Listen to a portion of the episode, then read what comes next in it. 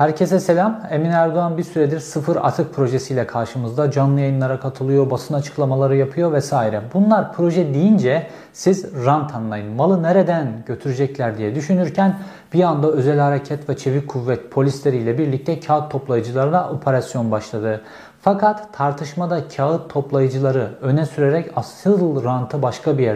çöpteki asıl rantı başka bir yerden götürüyorlar. Başka bir organizasyon kuruluyor orada. Geçtiğimiz günlerde İsviçreli bir iş adamı servetimi Türklerin çöpünden kazandım diye bir açıklama yaptı. Şimdi İsviçreli bir iş adamını zengin etme, milyarder etme Türk çöpüyle mümkün. Fakat 500 bin tane kağıt işçisinin karnını doyurması mümkün değil. Aynı şekilde Erdoğan'ın ilk iktidara geldiği 2000'li yıllarda ultra Atatürkçü bir iş adamı vardı. Erdoğan Atatürkçülük üzerinden acayip eleştiriyordu. Şimdi Erdoğan o eleştirdiği haberleri çöpe atıyor. Çünkü çöpün rantı aynı zamanda da kendisine bağlanmış. Bunlar tamam, zengin olabilirler bu çöp üzerinden projeler geliştirilebilir filan ama 500 bin tane kağıt işçisi ne olacak? Bunların karnı nasıl doyacak? Olayın bir de bu boyutu var. Fakat dediğim gibi kağıt işçileri öne sürülerek asıl rant başka bir yerden götürülüyor. Rantı başka bir yerden götürmek üzerine bir operasyon yapılıyor. Çünkü artık çöplüğe kadar düştüler. Rant kapıları tek tek kapanıyor. Huzurlarınızda çöpteki rant dosyasıylayım.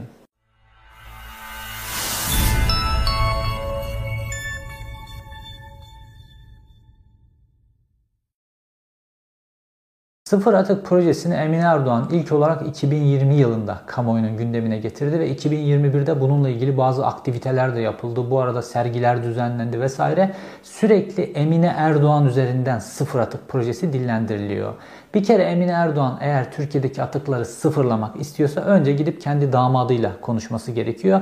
Çünkü İngiltere'nin çöpünü, Avrupa'nın çöpünü Türkiye'ye getirmekle ilgili o anlaşmaların hepsini damadı imzaladı, damadı icat etti bu anlaşmaları. Türkiye'nin kendi çöpü kendisine yetmiyormuş gibi, kendi çöpünü bertaraf etme problemi yokmuş gibi bir de Türkiye Avrupa'nın çöp merkezi oldu. Özellikle İngiltere'nin çöp merkezi oldu ve oradan getirilen çöpler de vahşi yakım yöntemiyle yakılıyor ve Türkiye'nin havası, doğası feci biçimde katlediliyor. Eğer Emin Erdoğan projesinde ısrarlıysa, projesine gerçekten güveniyorsa ve gerçekten amacı sıfır atık ise önce damadından başlamalı. Önce damadına kamuoyunda bu anlaşmaları yaptığı için özür diletmeli. Ama mesele sıfırlama meselesi değil. Çünkü bunların sıfırlayabilecekleri tek şey paraları sıfırlamak. 128 milyar doları çok güzel sıfırladılar. 17-25 operasyonunda gördük işte Bilal Erdoğan'ın evinin bodrumunda milyonlarca euro paralar varmış. Onları zor bela sıfırladılar. Para konusunda iyiler, sıfırlama konusunda. Paraları güzel sıfırlıyorlar. Onun dışında bir de sıfırlayacakları bir şey daha vardı. Komşularla sıfır sorun politikası. Fakat bütün komşularımızla, çevremizdeki bütün komşularımızla sıfır sorunu bırakın yüzlerce binlerce sorunlu bir hale geldik. Dolayısıyla hayırlı bir şeyi sıfırlamaları bunların mümkün değil. Peki bu sıfır atık projesinin arkasında ne var? Emine Erdoğan 2020 yılında sıfır atık projesini kamuoyunun gündemine getirdikten sonra Türkiye Çevre Ajansı isimli bir kurum kuruldu. Ve bütün bu çöpteki rant bu Çevre Ajansı üzerinden yürütülecek, yetmeyecek. Türkiye'nin çevreyle ilgili konularda ne kadar rantı varsa bunların hepsi de bu Türkiye Çevre Ajansı üzerinden yürütülecek. Ve enteresan biçimde bu Türkiye Çevre Ajansı bir kamu kurumu gibi gözükse de aslında tamamen bir özel sektör kuruluşu, tamamen kamu denetiminin dışında tutulan bir alan ve dolayısıyla da rant esas olarak buranın üzerinden yürütülecek. Peki neymiş bu Türkiye Çevre Ajansı? Türkiye'de Çevre Bakanlığı diye bir bakanlık var. Bu bakanlık son derecede yaygın, illerde, ilçelerde hepsinde teşkilatları var. Fakat Çevre Bakanlığı varken bir de Türkiye Çevre Ajansı diye bir şey kuruyorlar. Şimdi bu tamamen Çevre Bakanlığı'na paralel olarak kurulmuş ve Çevre Bakanlığı'nın bütün yetkilerinin aktarılacağı bir kuruluş. Fakat bu tamamen özel sektör mantığıyla, özel sektör anlayışıyla işleyecek bir kurum şekline getirilmiş ve işlerinin tamamını da ihalesiz biçimde özel sektöre devredilecek bir yasayla donatılmış biçimde Türkiye Çevre Ajansı kuruldu. Türkiye Çevre Ajansı kurulurken rantı götürebilmek için bazı düzenlemeler yaptılar. Birincisi, Çevre Ajansı'na alınacak bütün personel devlet memuru olmayacak. Bunlar tamamen normal özel sektörün işçi alma mantığıyla bunların hepsine personel alınacak bir. Yöneticilerine, yönetici katlarına 15.000 lirayla 30.000 lira arası maaş verilecek. Bu 2020'nin rakamıydı. 2021'de bu daha da artmıştır, zamlanmıştır. Üçüncüsü bağış toplama yetkisi veriliyor. Şimdi bağış toplama yetkisi niye veriliyor? Türkiye'deki bütün özel sektörün vesaire vatandaşların hepsinin bu çevre ajansıyla işleri olacak.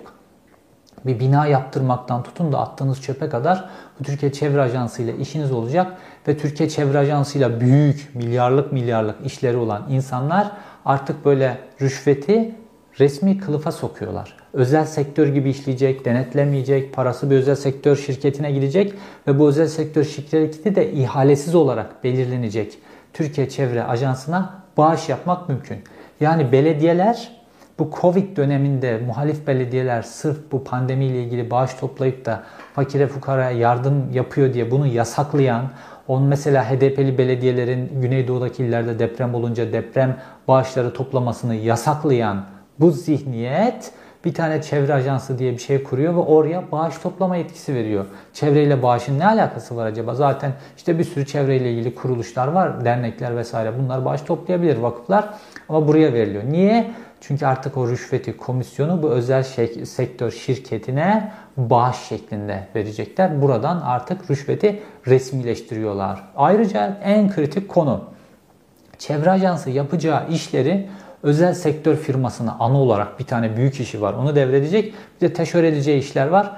Bunların hepsi, bütün bu ihaleleri, yani Türkiye Çevre Ajansı'nın vereceği ihalelerin tamamı kamu ihale kanununun dışında tutuldu yasa maddesiyle.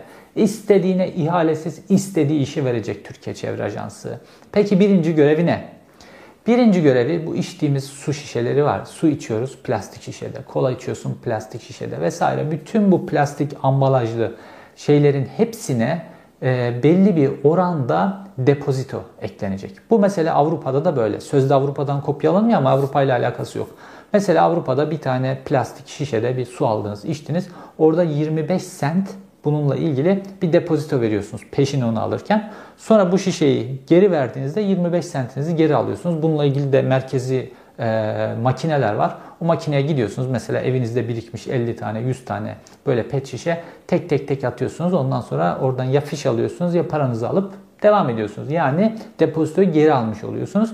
Bu sistem bu plastik çöplerin geri dönüştürülmesinin kolaylaştırılması ile ilgili geliştirilmiş bir sistem Avrupa'da uygulanıyor. Fakat Avrupa'da merkezi bir yapı var. Çünkü siz aldığınızda o depozitoya o parayı ödüyorsunuz. Sonra o parayı geri tahsil ederken birinin size geri ödemesi lazım. Burada birisinin bu organizasyonu yapması lazım. O organizasyon Avrupa ülkelerinde merkezi bir yapı tarafından yapılırken Türkiye Çevre Ajansı böyle yapmıyor. Türkiye Çevre Ajansı bunu kendisi yapmıyor. Türkiye Çevre Ajansı tamamen yasal mevzuata göre bu depozito toplama işini ihalesiz olarak bir özel sektör firmasına vermek zorunda. Peki Türkiye'de herhangi bir kamu kuruluşu ihalesiz olarak böylesine ve yıllık 10 milyar TL ile 20 milyar TL arasındaki bir pazar bu. Bu depozito, şişelerden alınacak depozito. Bu kadar büyük bir para, yani eski parayla 20 katrilyonluk bir para Türkiye'de ihalesiz olarak kime yakın, kimin şirketine verilir? Tabii ki padişahın şirketine, tabii ki kralın şirketine verilir ve Türkiye'de de iş böyle yürüyecek. Dolayısıyla artık rant alanları tek tükendiği için böyle mega projeler yapıp o mega projelerden, geçiş garantili projelerden artık rant götüremedikleri için, onlara yatırımcı da olmadığı için şimdi artık gözlerini diktiler Türkiye'nin çöpüne ve Türkiye'nin çöpünden bu depozito sistemi üzerinden ihalesiz bu rantı götürecekler bir. Fakat Avrupa ülkelerinden farklı olarak bir de oraya bir madde koydular. Bu depozito işini istedikleri gibi genişletebilecekler. Mesela diyecek ki pillere de depozito koyuyorum diyor. Pil alırken her pil başı mesela 25 kuruş, 50 kuruş neyse para ödeyeceksin. Depozito, sonra o pili getirdiğinde alacaksın. Ha, getirmezsen gitti depoziton vesaire. Başka alanlarda da mesela kıyafetlere de getirebilecek. Bir sürü alana depozito getirebilecek, sözde sıfır atık çerçevesinde. Fakat bu tamamen rant için organize edilmiş bir sistem. Bir de bu ajansa böyle polis, jandarma, sahil güvenlik yetkisi gibi bir yetki veriliyor. Bu ajans personeli gidecek böyle polis operasyonu, jandarma operasyonu gibi operasyonlar düzenleme yetkisine sahip olacak. Böyle ani denetlemeler yapma yetkisine sahip olacak. Bu alanda da kamunun bir yetkisi, aslında Çevre Bakanlığı'nın yetkisinde olan bir yetki de bu özel sektör mü, kamu şirketi mi belli olmayan Türkiye Çevre Ajansı'na devrediliyor. Dolayısıyla kuvvetlendiriliyor orası. Ve fakat Tayyip Erdoğan'ın devleti yönetme sistematiğinde son böyle başkanlık sistemine geçildikten sonra böyle enteresan bir durum oluştu. Otel zincirleri olan adamı tutup Turizm Bakanı yapıyor. O Turizm Bakanı da kendi otel zincirleri başlamak üzere otelciler ne isterse onu yapıyor. Çevrenin, kıyıların, sahillerin canını okuyorlar. Ondan sonra hastane zincirleri, özel hastane zinciri olan adamı getirip Sağlık Bakanı yapıyor. Özel hastaneler ne isterse onu yapıyor. Devlet hastaneleri, halkın sağlığı vesaire, bunların hepsi peşkeş çekiliyor. Şimdi de çevre alanında kamu sorumluluğu olması gereken bir alanda çevre alandaki bütün işi orada çevre ile ilgili kurulan kuruluş Türkiye Çevre Ajansı sadece bir perde, bütün işleri özel sektöre yaptıracak. Depozito toplamak dahil bütün işler özel sektöre yapılacak. Dolayısıyla çevreyi, çevre gibi bir alanı kapitalizm, para, kar olan özel sektöre ihale edecekler. Dünyada bunun örneği yok ve dolayısıyla Türkiye'deki çevrenin canı okunacak bir taraftan. Fakat bütün bu organizasyon yapılırken maske olarak kullanılan bir kesim var. Onlar kim? Kağıt toplayıcılar. Emine Erdoğan sıfır atık projesini tekrar böyle harlayıp kamuoyunun gündemine getirdikten sonra bir anda kağıt toplayıcılara yönelik operasyonlar başladı. Başta İstanbul'da olmak üzere İstanbul Valiliği 23 Ağustos'ta bir tane genelge yayınladı. Ve dedi ki işte bu kağıt toplayıcılığı vesaire buna bundan sonra müsaade edilmeyecek. Bu işte çevreyi tehdit ediyor, insan sağlığını tehdit ediyor, kamu zararı oluşturuyor. Bir sürü böyle şeytani bir prototip çizdiler neredeyse kağıt toplayıcılarıyla ilgili. Ve kağıt toplayıcıların üzerine polis de gitmeye başladılar. Çevik kuvvet, özel harekattan oluşan 1000 tane çevik kuvvetin bir araya geldiği operasyonlar başladı. Ve bu kağıt toplayıcıların aynı zamanda uyudukları, aynı zamanda kağıtlarını ayrıştırdıkları, sattıkları böyle depo gibi yerlere yönelik operasyonlar başladı. Ve kağıt toplayıcıları tutuklamaya başladılar, gözaltına almaya başladılar. Fakat bunu kamuoyuna bir şekilde pazarlamaları lazım ya, burada da yaptıkları şey yabancı kağıt toplayıcıları gözaltına alıyor. Polis diye, yandaş medya servis yaptılar. Sözde işte Afgan, Suriyeli vesaire kağıt toplayıcıların çok büyük kısmı bunlardanmış. Dolayısıyla bunlar gözaltına alındı ve bunlar geri gönderim merkezlerine gönderildi. Bu mülteci adayları diye kamuoyuna sunuldu. Oysa kağıt toplayıcıların çok büyük bir kısmı Türkiye Cumhuriyeti vatandaşlarından oluşuyor ve kağıt toplayıcılık bunlar için artık son nokta. Yani kimse gidip de gecenin bir yarısı o kağıtları, o çöpleri falan karıştırmak istemez. Bu insanlar artık aç kalmamak için son noktaya gelmişler. Son noktada da yaptıkları iş bu. Normalde başka bir iş bulan, normal sigortalı, düzenli, herhangi bir iş bulan hiç kimsenin yapmayacağı bir iş. Fakat gecenin yarısında yağmur, çamur, soğuk, sıcak demeden bu insanlar bu işi yapıyorlar. Çünkü artık bunların geldiği son nokta. Ve bunlar kaç kişiler? 500.000 kağıt toplayıcısı var. Türkiye'de uzmanların tespitine göre 500.000 kişi bu sektörden bir şekilde sağlıklı sağlıksız karnını doyuruyor. Fakat pazarlama bu şekilde yapıldı ve kağıt toplayıcıların bir kısmı gözaltına alındı, bir kısmı tutuklandı. Fakat esas hedef kağıt toplayıcıların çek dedikleri bu arabalardı. Çünkü böyle bir arabaya sahip olmak işte 150 lira, 250 lira arasında değişiyor. Bu parayı bir araya getirmek bunun gibi dibe vurmuş insanlar için başlangıçta çok zor ve yüzlerce, binlerce çekecek araba bu depolardan toplandı, kamyonlara yüklendi ve bunları götürüp hurdacılara sattılar. Kağıt toplayıcıların bu çekçek denen arabaları. Dolayısıyla sisteme esas olarak o çekçek arabaları ellerinden alıp onları kağıt toplayamaz hale getirmek için operasyon o arabalar için yapılmıştı esasen. Fakat yine Suriyelileri, yine Afganlıları kamuoyunun gözünün önüne atarak bu işi engellediler. Kimin emriyle? İstanbul Valiliği'nin emriyle. Sonra da başka illere doğru bu kağıt toplayıcılarıyla ilgili operasyonlar yayılmaya başlandı. Yandaş medyada bu sırada bir şeytan resmi çizmeye başladı. İşte kağıt toplayıcıları mesela Demirören grubundan bir gazeteci kağıt toplayıcıları asalak olarak niteledi. İşte çalıyorlarmış çöpleri filan, böyle asalak olarak niteledi. Kendi patronu kamudan 750 milyon dolar kredi almış. Bu krediyle Doğan grubunu satın almış. Şimdi de krediyi geri ödemiyor. Kendi patronu asalak değil. Bunu kendi patronuna söyleyecek cesareti yok. Çöpten kağıt toplayan adama asalak diyor. Bu kadar da Türkiye'de gazetecilikte dip yapmış vaziyette. Ya bu insanları çöpten, bu insanlara işsizlik sigortası mı veriyorsunuz?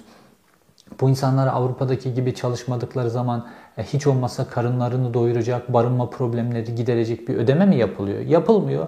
Bu insanlar mecburen çöpleri karıştırıyorlar. Artık son nokta bu ve 500 bin kişiden bahsediyoruz. Yani bu bir asalaklık söz konusu değil yani. Bu insanları zaten bir yoksulluk içerisindeler. Yoksulluğa bir de dışlanma eklendiği zaman insanlar artık intihar noktasına giderler. Bu son derece tehlikeli bir oyun. Fakat bu oyun oynanıyor. Çünkü bu ranta da göz diktiler.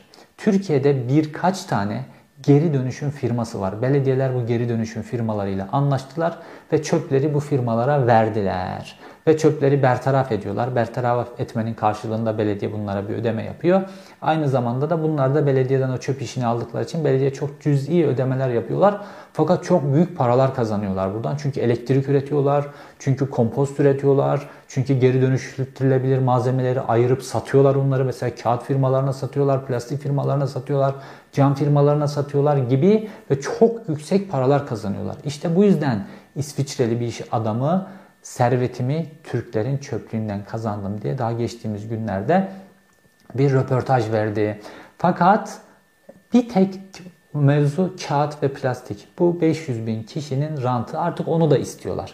Yani elektrik üretiyorlar, devlete satıyorlar, onun rantı vesaire. Bir de bu kağıt toplayıcıların rantını istiyorlar. Çünkü bu rantı işletenler de aynı zamanda bir şekilde yolları bu iktidarla kesişen kişiler. Türkiye'deki çöp rantını yiyen iki tane büyük firma var. Bunlardan bir tanesi Orta Doğu Grup, bir tanesi de İTC denen bir grup. Orta Doğu Grup işte İstanbul, Antep gibi illerin, birçok il daha var ama esas olarak bu büyük ilin çöplerini toplayıp bu çöplerinden para kazanıyor. Çöplerini ayrıştırıp, daha doğrusu bu ayrıştırmadan para kazanıyor. İTC ise Ankara, Adana, Eskişehir ve bir dizi ilde bu işi yapıyorlar. Bunlar ne yapıyorlar? Bunlar bir kere önce elektrik üretme tesisi kurdular. Ve bu çöpler geliyor. Çöplerin yakılabilecek ve elektrik üretilebilecek olan kısımlarını ayırıyorlar ve bunları yakıyorlar ve buradan elektrik üretip devlete bu elektriği satıyorlar. Yani sizin attığınız çöp birisi için ranta dönüşüyor ve buradan elektrik üretiyorlar. Tamam, güzel. Bu elektriği üretirken çevreyi ne kadar kirletiyorlar, bunun yakılması ile ilgili kurallara uyuyorlar mı filan, Çevre Bakanlığı bunu iyi denetliyor mu filan, bu ayrı bir kısım. Buna şimdilik girmeyelim. Ayrıca işte diğer malzemeler var, işte kağıdı, camı, o bu filan dönüştürülebilecek malzemeleri ayırıp bunları satıyorlar. Bir de bio dediğimiz malzemelerin hepsini bir araya getiriyorlar. Gıda artıkları gibi malzemeler. Bunları da kompost yapıyorlar. Bunlar da işte tarımda gübre olarak kullanılıyor. Bunları da satıyorlar. Burada çok büyük bir rant var. Fakat bu rantın sahipleri şimdi işte bu 500 bin kişinin rantına da göz dikmişler. Çünkü bu yaptıkları servet artık yetmiyor. Bu serveti daha da büyütmeleri lazım. Önce İTC grubundan başlayalım. Ali Kantur, İTC grubunun büyük patronu. İşte az önce bahsettiğim İsviçreli iş adamı vardı ya, Türkiye'nin çöpünden zengin olan. Onunla ortak olarak başlıyorlar. Fakat şu an esas büyük hissedar, esas büyük kişi Ali Kantur. Ali Kantur geçmişte Tepe grubunun CEO'su olarak bilinen bir isim. Ve 2004 yılında bir açıklaması var medyaya düşen. Gazeteci Serpil Yılmaz'a konuşmuş Milliyet gazetesinden. Ve orada diyor ki, kendi jenerasyonunu eleştiriyor. Diyor ki Mustafa Kemal Atatürk'ün kurduğu çağdaş, laik, demokratik cumhuriyeti sağlıklı büyütemedik. Bunun sorumlusu biziz. Erdoğan bizim eserimiz diyor. Yani kendi jenerasyonunu eleştiriyor. Diyor ki biz laik demokratik cumhuriyete sahip çıkamadığı konu yeterince büyütemedik. İşte bu Erdoğan gibi gerici birisi geldi iktidarın başına demeye getiriyor. Burada kendi jenerasyonunu eleştiriyor. Tabi o zaman 2004 yılı askerler çok güçlü filan, bu tip açıklamaların herhangi bir maliyeti yoktu. Onlara sırtını dayıyordu pek çok iş adamı vesaire, TÜSİAD'daki pek çok isim. Fakat şimdi Ali Kantur bu açıklamalarının tamamını Google'un arşivinden temizletmiş olacak ki bu tip açıklamalarını filan bulamıyoruz. Hatta o dönem Ali Kantur Tayyip Erdoğan'a Mustafa Kemal Atatürk'ün yurtta sulh, cihanda sulh açıklamasını yaptığı açıklamayı ve aynı zamanda da TBMM'nin açılışındaki yaptığı konuşmayı Tayyip Erdoğan'a göndermişti. Bu derecede de böyle Atatürkçülük konusunda protest bir adam. Fakat derenin altından çok sular aktı. Bu Ankara'nın çöpü meselesinde Ali Kantur'la Melih Gökçek arasında bir işbirliği oluştu. Ve Ali Kantur'un şiyan baktığımızda Ali Kantur uçağını Süslü Süleyman'a kullandırtıyor filan, böyle aralarından su süzmüyor. Rant söz konusu olunca işte Atatürkçülükle ilgili açıklamalar filan, bunların hepsi çöpe gidiyor, geri dönüşüme gidiyor. Dolayısıyla rant söz konusu olunca Erdoğan'la işbirliği yapan çok fazla çeşitli kesimler var. Bir gün Erdoğan rejimi gerçekten sorgulandığında ve yargılandığında bu işbirlikçilerin de bu şekilde açığa çıkartılması lazım. Şimdi Ali Kantur diyor ki, bir çöp diyor, eğer evdeyse bu çöp ev sahibine aittir, kişiye aittir. Fakat çöp evden çıkıp çöp tenekesine gittiği an artık bu çöp belediyeye aittir diyor. Biz de belediye ile işbirliğimiz var. Dolayısıyla bu çöp bizim diyor. Dolayısıyla kağıt toplayıcılar bu çöpten kağıt toplayamazlar diyor. Tamam, belediye ile böyle bir anlaşma yapmış olabilirsiniz. Bu anlaşmanın nasıl yapıldığı da şaibeli bir anlaşma. Burada ne kadar rant götürülüyor, bunun karşılığında ne kadar belediye para veriliyor, vergiler, şunlar bunlar filan, bunlar hep karışık konular. Bunları bir tarafa bırakıyorum. Fakat devletin yöneticileri şu an polis gücüyle, özel harekatçılar, çevik kuvvet gücüyle kağıt toplayıcıların üzerine giden devletin yöneticileri. Burada bir realite var. Evet, böyle bir anlaşma yapılmış olabilir, fakat bu 500.000 kişi ne olacak? Yani kağıt toplayıcıların çekçek arabalarını polis zoruyla ellerinden alabilirsiniz. Onları kağıt toplayamaz hale getirebilirsiniz. Devletin gücü var, polisi var, jandarması var, askeri var, osu var, bu var. Bunu başarabilir devlet. Fakat bu 500.000 kişiye ne olacak? Yani insanlar artık iş bulamamış, son noktaya, dibe gelmiş, ondan sonra çöpleri karıştırmaya başlamış. Yani insanların dip noktası, Türkiye'de işsizliğin dip noktası bu. Bu insanların burası, zaten kendileri de söylüyorlar. Bu bizim son durağımız. Bundan sonra gidecek bir yer yok. Bundan sonra ya intihar edecekler, ya açlıktan ölecekler, ya da suça bulaşacaklar. Başka bir nokta yok yani. Dip nokta burası. Zaten çoğu mevsimlik işçi, işte yazın az çok tarlalarında çalışıyorlar. Kışın da gelip biraz bu işi yapıp biraz para biriktiriyorlar.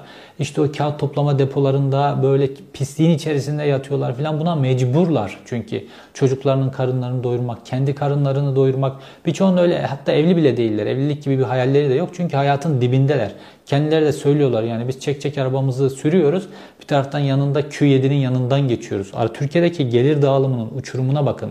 Yani bu insanların sorunlarını çözerseniz Avrupa'daki gibi bir sosyal devlet getirirsiniz. İşsizlere düzgün evinin kirasını karşılayabileceği, gıdasını karşılayabileceği, giyimini karşılayabileceği bir işsizlik parası verirsiniz. Ondan sonra kimse kağıt toplamaz zaten. Ya da bu insanlara bir iş, istihdam oluşturursunuz. Dolayısıyla bu insanlar normal sigortalı işlerde çalışırlar. Niye gidip gecenin bir yarısında yağmurda, çamurda, karda, kışta o kağıtları, İşte ıslak kağıtları, o çaylı kağıtları ayırıp da birkaç kuruş para kazanmak zorunda kalsınlar ki bunu kimse gönüllü yapmaz. Bu iş gönüllü yapılacak bir iş değil. Hatta şöyle enteresan, bu kağıt toplayıcıları ile ilgili araştırma yaparken bir akademisyenin şöyle enteresan bir yazısını gördüm. Yani çeşitli meslek gruplarında herkesin işini sevdiği belli bir oran var. Bir mesleki memnuniyet var çeşitli meslek gruplarında. Fakat kağıt toplayıcılardan mesleki memnuniyet sıfır düzeyinde neredeyse. Hiç kimse bu işi yapmak istemiyor. Fakat bu işi yapmak zorundalar. Bu 500.000 kişi ölmemek için bu işi yapmak zorunda. Devletin bununla ilgili çözümü ne? Devletin bununla ilgili herhangi, bu iktidarın bununla ilgili bir çözümü yok. Bu iktidar artık bütün rant alanlarını bitirdiği için bu geçiş garantili köprüler, devasa projeler, imar rantları, bunların hepsi bittiği için artık gözünü çöpteki ranta dikmiş durumda. Artık toplumun en dibindeki insanların topladıkları kağıtlardaki ranta gözünü dikmiş durumda. Şimdi deniyor ki bu kağıtlardan yıllık 10 milyar TL'lik burada bir gelir oluşuyor diyorlar. Bir kere bu geri dönüştürülüyor, ormanlar kesilmiyor filan, güzel bir şey. Bu evet. Ondan sonra orada işte bu kağıt toptancıları belli bir para kazanabilir. Onlardan vergilerini al.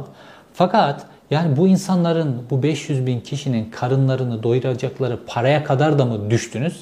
Evet, görüyoruz ki bu iktidar buna kadar düştü. Ve bu insanların elinden de bu rantı alabilmek için tutup Emin Erdoğan'ı kullanıyor Tayyip Erdoğan. Yani First Lady, eşini bu sahaya sürüyor ve böyle sıfır atık gibi böyle romantik bir kavramın içerisine oturtuyorlar. Sözde bir de sergiler düzenlemişler. Çöpteki atıklardan oluşturulan sanat eserlerinden sergiler düzenliyorlar. Ya insanlar çöpten ekmeğini çıkarmaya çalışıyor. Bunlar çöpten işte sanatsal ürünler üretiyorlar filan, böyle sergiler düzenliyorlar. Nerede, hangi dünyada yaşıyorsunuz siz? İnsanlar dibe kadar düşmüş vaziyetteler. Dolayısıyla bu iki firma, Orta Doğu Grup ve İTC, buna çok iyi para kazanıyorlar. Aldıkları çöpleri ayrıştırıyorlar. Bir, geri dönüştürülebilecek cam vesaire gibi şeyleri satıyorlar zaten geri dönüşme firmalarına. Ondan sonra biyo dediğimiz gıda maddelerinden kalan çöpü kompost haline getirip gübre yapıyorlar. Bunu tarım sektörüne satıyorlar. Aynı geri kalan yakılabilecek düzeydeki bütün şeylerden de önce bir metan gazı oluşturuyorlar. Bu metan gazını yakıyorlar bir, sonra o katı malzemeleri de yakıyorlar iki ve bundan elektrik üretiyorlar ve bu elektriği de devlete satıyorlar. Dolayısıyla çok büyük bir rant elde ediyorlar. Yani bırakın da şu kağıt, sadece kağıt meselesinde de bu 500.000 kişi yesin. Yok, onu da alacaklar. Daha zengin olacaklar. O İsviçreli iş adamı daha zengin olacak. Ondan sonra buradaki İTC grup daha zengin olacak vesaire. Kendileri daha zengin olacaklar. Bu da yetmiyor. Şimdi bir de tutmuşlar Türkiye Çevre Ajansı gibi Çevre Bakanlığı'na paralel bir yapı kurmuşlar. Ve bu Çevre Bakanlığı'nın bütün yetkilerini alıp bir özel sektör şirketine ihale edecekler. Ve buradan bir de bu depozitolar üzerinden yeni bir 10 milyar, 20 milyar TL'lik bir rant oluşturacaklar yıllık. Ve bunu da ceplerine indirecekler. Yani bu iktidar artık çöpteki ranta kadar düşmüş vaziyette. Bu derece çöpteki rant üzerinden rant oluşturmaya çalışıyor. Fakat bu kağıt toplayıcıların hiç sahipleri yok. Bu kağıt toplayıcılarıyla ilgili bu 500.000 kişinin sorununu hiç kimse dile getirmiyor. İktidar zaten dile getirmiyor. Muhalefet zaten hiç bu konuyla ilgilenmiyor. Çünkü onlar belki oyları da yok. Çünkü kayıtları da yok o insanların. Dolayısıyla muhalefet de bu isimlerle ilgilenmiyor. Peki bu insanlar ne olacaklar? Bu insanlar açlığa terk ediliyorlar. İşte bu insanların sesinde birkaç tane gazeteci duyurmaya çalışıyor. Ve bu insanlar da zaten sorunu tespit etmiş durumdalar. Katık diye bir dergileri var kağıt toplayıcılarının. Bu Katık dergisinde kendilerine göre kendi aralarında oluşturdukları bir dergi, kendi aralarında dağıtıyorlar. Ve burada aynı zamanda sistem sorgulamalarını da yapıyorlar. Kendi fotoğraflarını paylaşıyorlar, yazılarını paylaşıyorlar. Orada bir cümle çok dikkatimi çekti. Diyorlar ki bu sistemi çöpe atsan 5 para etmez. Yani diyorlar ki sizin sisteminizi çöpe atsanız biz onu almayız. Çünkü bu sistem 5 para etmez. Gerçekten de Türkiye'de 5 para etmez bir sistem kurulmuş durumda. Ve bu da işte çöpten böyle gözüküyor. 5 para etmez vaziyette gözüküyor. Bu insanların sesini duyurmak istedim. Bu 500.000 kişilik sessiz grubun sesini duyurmak istedim.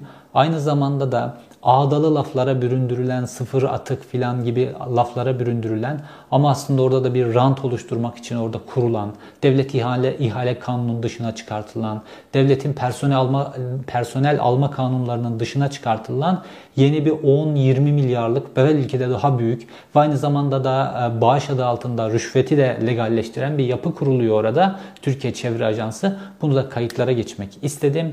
Çöpten çok büyük bir vurgun yapılıyor.